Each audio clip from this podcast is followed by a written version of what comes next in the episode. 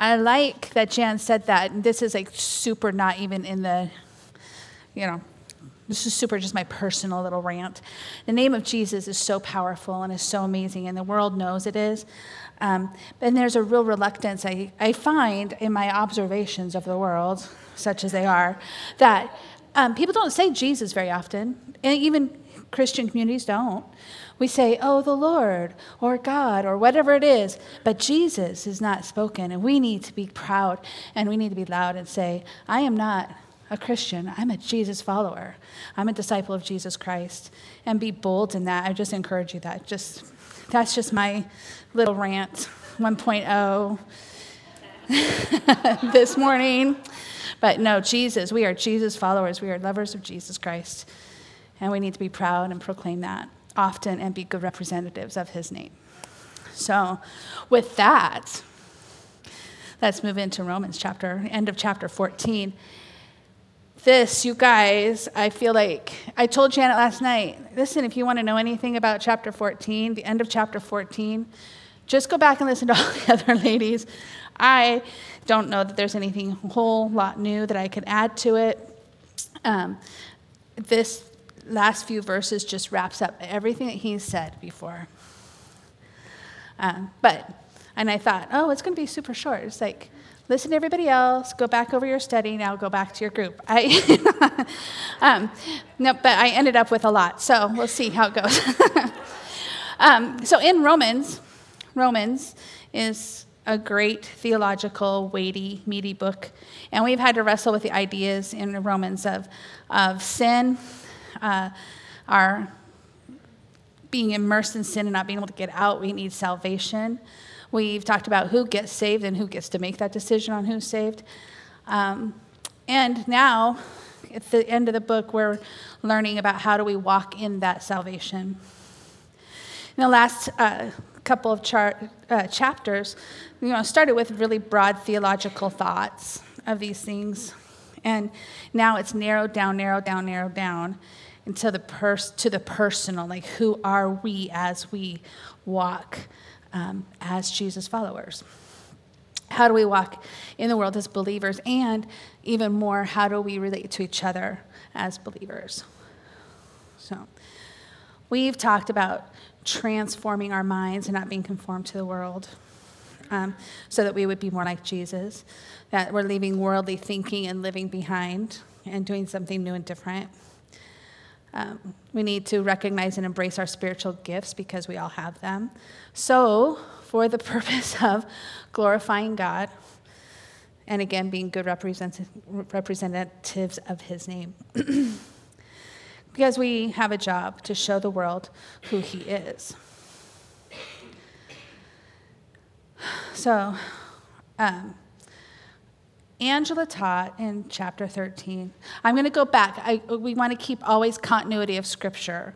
So I noticed as I listened to everybody talk, we all went back and said, so so and so said this, so and so said this. But we do that not to be redundant or obnoxious, but um, just to keep continuity of thought in scripture. So Jan, Angela taught in chapter 13 it was a very thought provoking, convicting idea of how we relate to governing authorities. Now, in another day and age, maybe it wouldn't be so controversial, but we live now in, you know, in um, COVID 19 days, and, and we have to wrestle with the idea of how do we relate to governing authorities? What is our responsibilities? Um, do we be- obey all the things that the government says? Or is there a line drawn in the sand? And if there's a line drawn in the sand for us, what is that line? You know, and what does it mean if we want to cross it? You know, is there a limit to governmental obedience? What is that limit? Um, and she challenged us to know, you know, we better know, we better know what, what we're willing to do and why we are going to do whatever X action. And also that it's not the same for everybody. Janet was clear in chapter 13 um, that we must wake up. You know, we, have been sleeping too long. Life has been easy. We've been really relaxed in our recliners and uh, our re- reclining Christianity. Um, But it's time to wake up. We are children of the light, and there's no time for sleeping now. um, we must put on holiness because it honors the Lord. And that we owe each other, there's an owing to each other of love. And in chapter 14, back to Angela again. Um, that we don't get to, we also don't get to sit in judgment of others' convictions. And that opinions are not worth breaking fellowship over. Personally, very challenging to me. Um, and that I liked, I liked how you said that um, we remain and even invite people to be in relationship with us despite differences. And um, that it's not bad for us to have relationships with people that we have differing, differing opinions on. Um, Janet said that divisions in the church are more dangerous than the differences of opinion that we have. And we're to let love lead us through criticism. And because, because we live to honor the Lord. And the love that we have for each other is our testimony. And it's our testimony to the world. Jackie said, I'm not going to answer to the Lord for you, and you won't answer to me. And you won't answer for me, I should say. So, saying that, when we stand before the Lord, that we, we stand individually, that I'm not responsible for Jackie's actions and she's not responsible for mine. But we are responsible when we see each other going the wrong way, and we're responsible for protecting each other from the world. And then she said, if you use your liberty improperly, then your love has become past tense. I'm like, oh, that's kind of. I don't want my love to be past tense. I don't want to say, oh, I loved them. I, I used to love them. And then Fantastic Four said, we are family, and family takes care of each other. All right, so I watched Fantastic Four this week, you know. But that's what they said. And I just said, you know, that's it. Yes, we're family. We are family, ladies. We're family together, and we take care of each other. So our this week's verses started at 18, but we have to go back to verse 16 to so we can stay in what it's the context. Again, context is everything. So, Romans chapter 14, verse 16 says, Therefore, do not let what is a good thing be spoken of as evil. The kingdom of God is not eating and drinking, it's but righteousness and peace and joy in the Holy Spirit. For he who in this way serves Christ is acceptable to God and approved by men. So then we pursue the things which make for peace and the building up of one another. So it's so easy in our life to get caught up in the do's and don'ts of life, and we forget the main point. The main point is that we're going to be wanting to be acceptable before the Lord, and we're serving Him by loving each other. Paul is using the idea of food and drink as being a stumbling point to, or a stumbling stone for so many Roman Christians. And we also see this theme in the first book of Corinthians. The concern about food, and specifically meat, is very real in that, in that time because of idol worship. But in this time, it, that, that's not, we're not concerned, or, we're not concerned about eating meat that was sacrificed to idols. It's just not a thing here at this time. But I want to remind you or say that this is just a general principle that we've been talking about all this time It's like there's a lot of food and drink. This isn't about food and drink. This is about this is a heart matter, always a heart matter. So Angela, Janet, and Jackie all gave lists of things that we can stumble over, our own food and drink, so to speak. I don't really want to necessarily add to the list, but I will remind you some of the things that were on the lists. There was everything from Harry Potter to dancing, smoking and drinking. You know, I did say hymns or contemporary music. There was King James or not King James. Like, we, we have a lot of things that we can argue about. We have a lot of opinions about things. So, I'm going to tell you about one of my personal convictions. I have a very personal conviction about reading romance novels. This is not a secret. I've talked about this before. But if you don't know me, you don't know. It's bad. I don't do it anymore, but I used to love smutty romance novels. And it stumbles me really badly. I'm just like, and the Lord, in a period of time, spoke to me about that and convicted me. This is bad for me. It's bad for me to be. I don't think it's great for everybody anyway, but I wouldn't put my conviction on you and say, I'm not going to sit and say, You're in sin if you read that. This is my conviction. I think that there's arguments to say nobody should read them, but I'm not going to say you're in sin if the Lord hasn't spoken to you about it. but these convictions, all of these things that we, um, our opinions or the things that we hold strongly about, all of these things belong on the earth. These are temporal, temporary things. They're, I want to say they can be very worldly things often. But life lived for Jesus is not about temporal things. That's not what we're meant for. We're meant for righteousness, peace, joy in the Holy Spirit. This is, again, a heart condition. We all have individual relationships with the Lord.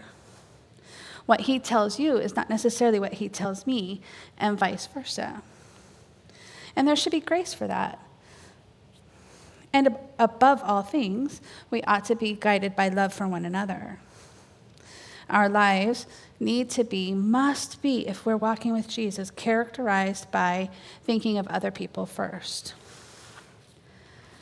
Wouldn't it be a terrible, cruel thing for someone to invite me to a book club who wanted to read the latest Harlequin romance? That would be like, that's a huge stumbling stone for me. That it would be cruel and not led by love to invite me to something like that. But in the same way, we need to go out of our way to not stumble other people. John 13, 34, 35 says, A new commandment I give you, that you love one another even as I have loved you, and that you also love one another. By this, all men will know that you are my disciples if you have love for one another. And Romans 12:10 in the New Living Translation says, "Don't just pretend to love others. Really, really love them. Hate what is wrong and hold tightly to what is good. Love each other with genuine affection and take delight in honoring each other. When we serve Jesus in this way, keeping in mind eternal things, then our service is pleasing to Him, it's acceptable. Our service is loving others even when it's hard, or when we don't understand them, or when we disagree with their convictions. Warren Wiersbe, on, in his book on being a servant, said, Serving God isn't punishment. It is not drudgery for us at all. It, it's nourishment. Jesus said, My food is to do the will of him who sent me and to finish his work. And that ought to be our food too. That, that we're never happier people than we serve Jesus in, in the way he's uh, made us to serve him. Like he's in our giftings and in, in our love. It, it, there's nothing more satisfying in the world than that. So let's move on in our verses. Verses 20 to 23 says, Do not tear down the work of God for the sake of food. All things indeed are clean, but they are evil for the man who eats and gives offense. It is good not to eat meat or drink wine or do anything by which your brother stumbles. The faith which, which you have, have as your own conviction before God.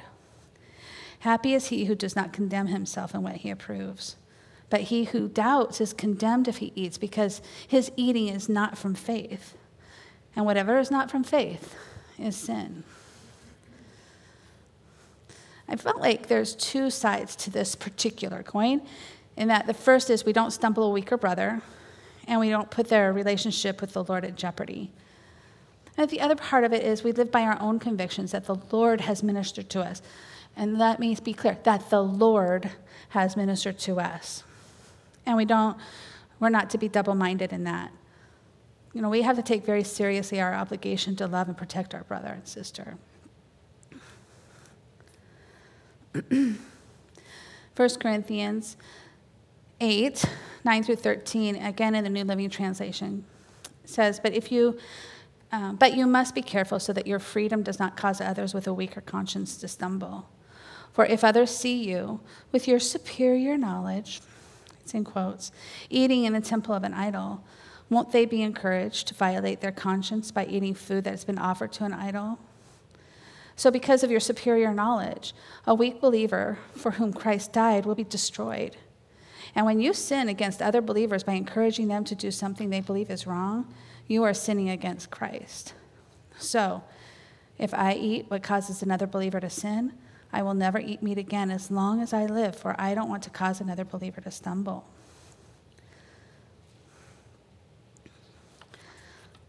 So Ephesians 4 1 through 3 says, Therefore, I am a prisoner of the Lord, and I implore you to walk in a manner, a manner worthy of the calling for which you have been called, with all humility and gentleness and with patience, showing tolerance for one another in love, being diligent to preserve the unity of the Spirit in the bond of peace. We're to love each other more than we love ourselves. Now, listen, ladies, if you walked with the Lord for any length of time, none of this is new thinking. This is not like groundbreaking information here. We, we have talked and we talk a lot about what it means to love each other and to strive to not stumble each other. This is this has been a conversation for at least the last month, but if you serve the Lord for any length of time, this is this is old hat. But I kind of want to I want to throw in a different idea about it. Maybe look at it a diff- little bit differently. So, I want to talk about the difference between godly conviction and legalism. Because I think that this is where this is the bottom line of what is being talked about here. What is godly conviction and what is just plain flat legalism? We have the legalism of the world, we have Christian legalism, we have legalism in the church, but we have personal legalism as well, where we have decided that this is the rule and I must not break it. And if I must not break it, then Holly must not break it. Right? You just like, we just put rules out. Just put rules out. It's not great. it's not great.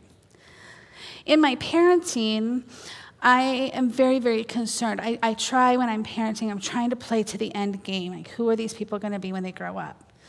I need them to be nice to me, so I try to be nice to them. But that's not what I mean. But, but I'm playing the long game in my parenting. And I'm never I'm never after good behaved children. I mean, I want good behaved children. I, I, I, want them, I want them to be respectful. I want them to love each other. I, you know, I, there are things, you know, that I want that all parents want for their children. But more important to me is I want their heart. I want, I want them to not just be well behaved in polite society and be decent humans. That's not, that's not my end game with them. My end game with them is I want their heart because I want their heart submitted to the Lord because I need them to be in heaven with me. And it's like that's like that's my bottom line with my children. But I think God has the same bottom line. I need my children to be in heaven with me. I need these people that I've created to be in heaven with me. And, and he's after the long game. He's not, he's not, I just want well behaved, decent people in society. I want the hearts of people. There is no place for legalism in that because all you're after is good behavior. we live in a very, okay, I was going to say pharisaical, but I looked it up and that's not really a word. We live in a very pharisaical culture. If you remember, the Pharisees are very much about follow the rules. And if you can't follow the rules just right, I'm going to put more rules on so you understand exactly how much the rules you should follow. Right? It's full of rules that are not laws, they're just rules for good behavior. And our culture is full of that, and it's madness right now. And all of it all of this rule following, it seems to me, is just to give the impression that the individual who follows said rules is somehow a better human than Joe Schmo next door. It's a comparison game, I think, And what's happening in the culture now, it seems like it's a religion all unto itself at this point. It's, it's ever changing. The rules change all the time. You don't even really know what the rules are. And they're getting broader and they're getting more narrow, and it's illogical. And if you don't follow these rules, then you are not holy or righteous by the standards that they have set up, that they've set up, whoever they are. I don't really know. I don't know who they are. But, but they're nuts. There's no grace or compassion for other people. There's no understanding of how other people might live or how they might feel about things. And it's dangerous. I mean, we've seen this. This is dangerous for our mental, emotional, and most importantly, it's dangerous for our spiritual well being. So, I'm saying that legalism isn't only for the church, it is a human condition. Why are humans, why do humans, why do you and I like to be legalistic? I'm pretty sure, I'm pretty sure I could be talked out of it, but I'm pretty sure it's largely driven by pride. I think it's pride. In worldly thinking, there's a certain vanity to it. There's um, a, virtual, a, virtue, a virtue signaling, I think, that goes along with it. like, I'm super good. I say all the right things. I never offend anybody. I'm pretty sure I do, but I'm just, you know. Um, I follow Jesus, I offend plenty of people. But it's a pride thing. It's like, I'm a better human than you because I recycle. Right? if you follow all the rules of your society and culture, then, then you're considered a good person and you've achieved the righteousness on your own merits. And as the world is defining righteousness. And again, it's madness. It's madness because the definition of righteousness changes, it seems like every day, and it's very often illogical. It makes me, it makes my head want to explode because the illogicalness of it all. I think that's also not a word. In the church, but in the church, legalism is equally, maybe more dangerous to us because now it has the spiritual ramification and it hinders us in our relationship with the Lord and it hinders us in our relationship with each other in the church, legalism is very, very ugly. it keeps us, it keeps us, I think, from having to seek out the Lord for ourselves and what our own convictions ought to be. And it makes it so we don't have to work at maintaining our relationship with Him.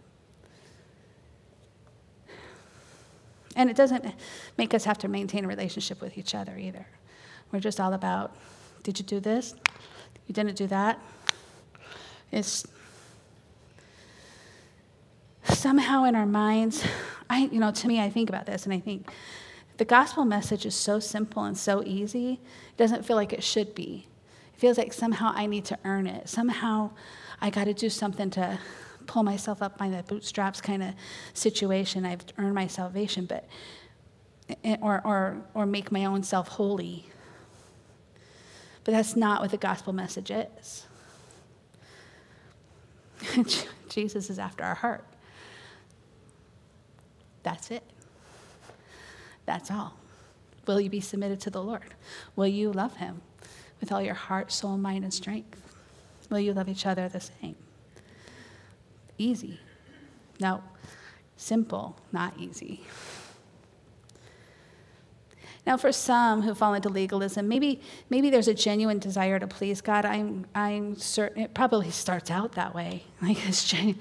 I've got to please the Lord, so I'm not gonna X, Y, or Z. Angela, read Harry Potter. Oh, I may have recommended it, sorry.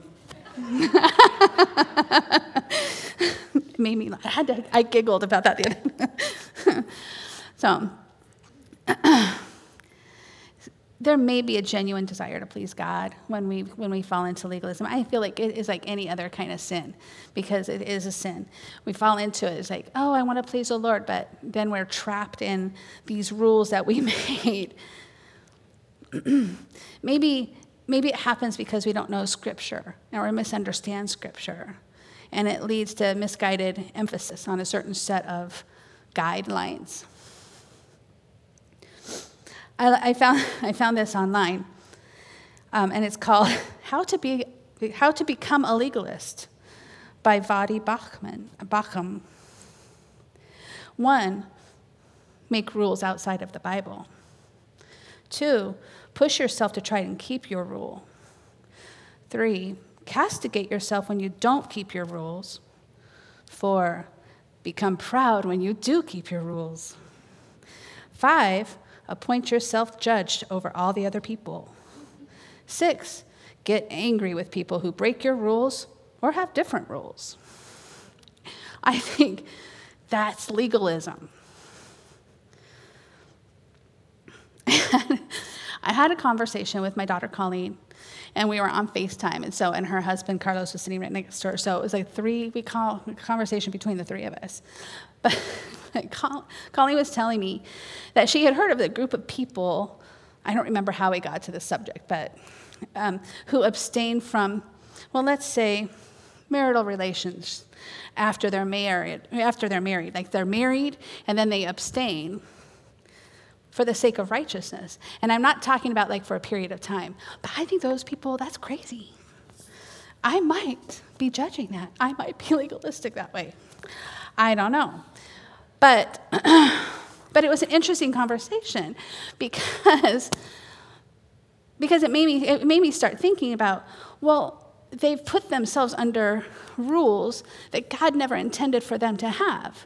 It's like, what's the point then? What's, I mean, you can have a friend with anybody. Why, why be married and then? But I, I just, I, I really, we just we talked this out and we were thinking, well, is it sin for them to have put themselves under those rules, or is it just a conviction of the Holy Spirit? But I think in these last, in the last verse, in 23, but he who doubts is condemned if he eats because his eating is not from faith. And whatever is not from faith is sin. But these, if, if this is true, if there really are people who do this, I don't know. Um, is it sin for them to have even put themselves under something that God never intended? I think so. And then what happens if they fail? They're in sin again. It's just like, but I think that this is what legalism does. We, we put ourselves in bondage to something that God never intended for us to be in bondage over. And if we can't keep it, then we're in sin again because it goes against our conscience. It's like this is a zero win situation here. What God never intended to be sin now is sin. And then when we fail, it's sin.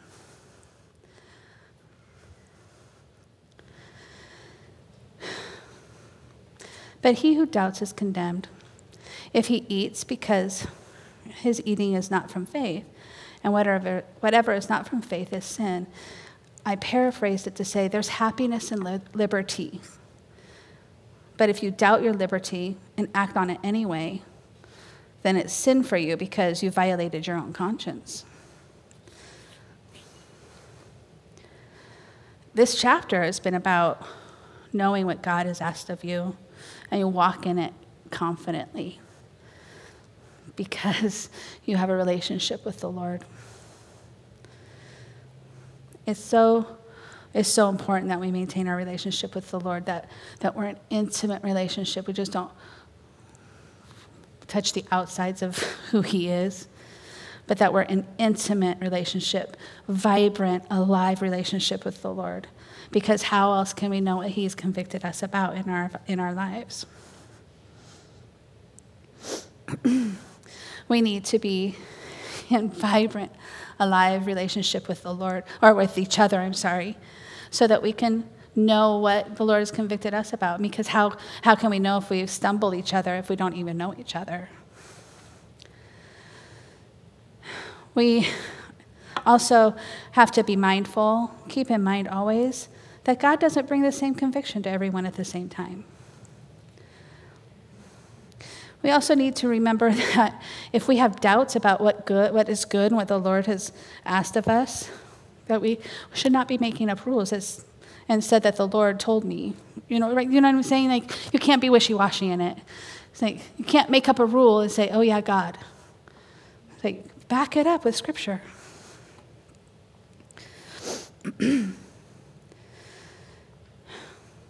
Instead, we need to recognize that there, there might be something that we need to wrestle with so that we act in faith. It's folly for us to take a general principle from Scripture and make up rules, to follow that um, and have that be what dictates your holiness.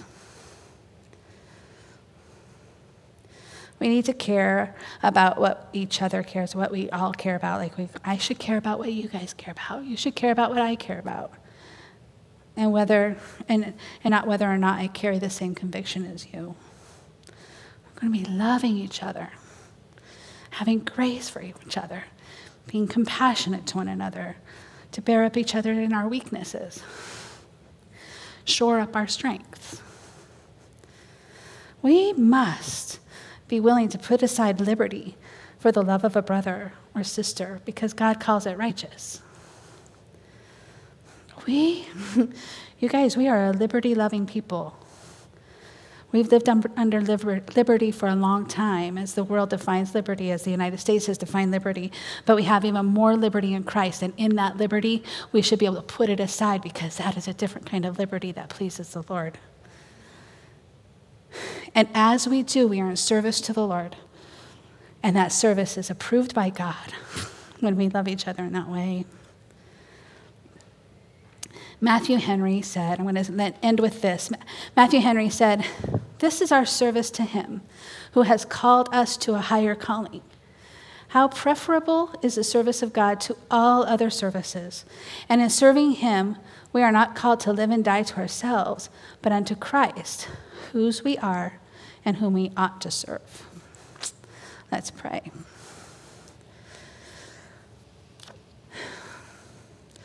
Lord, I just ask that you would, Lord, that you would make your, your way known and clear to us. Uh, even more, Lord, that you would open our hearts and minds and our eyes, our spiritual eyes, to see what you've called us to exactly outside of, outside of the, um, the mandate to love one another, the, the command to love each other and to love you. But if there are other things, Lord, let it just be between you and me.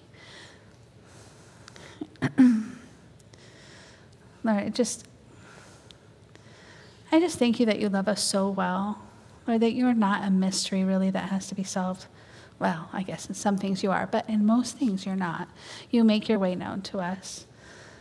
Lord, thank you that you've given us clear direction for how you want us to act and um, be with each other, that, that you've called us. You've called us to love, that you've called us to put aside our own um, ideas and desires and just to take into account other people. Lord, help us to do that well. Let us be good representatives of your name. Lord, let us live as if you indeed are God and that, um, and that you have given us freedom in you. Lord, as we go to our groups, Lord, and, and wrestle through these things and um, very personal with each other, I just ask that you would be in each group. Thank you for your Holy Spirit that it can just be in all the places at the same time. Let our conversation, let our conversation glorify you and lift your name high. In Jesus' name, amen.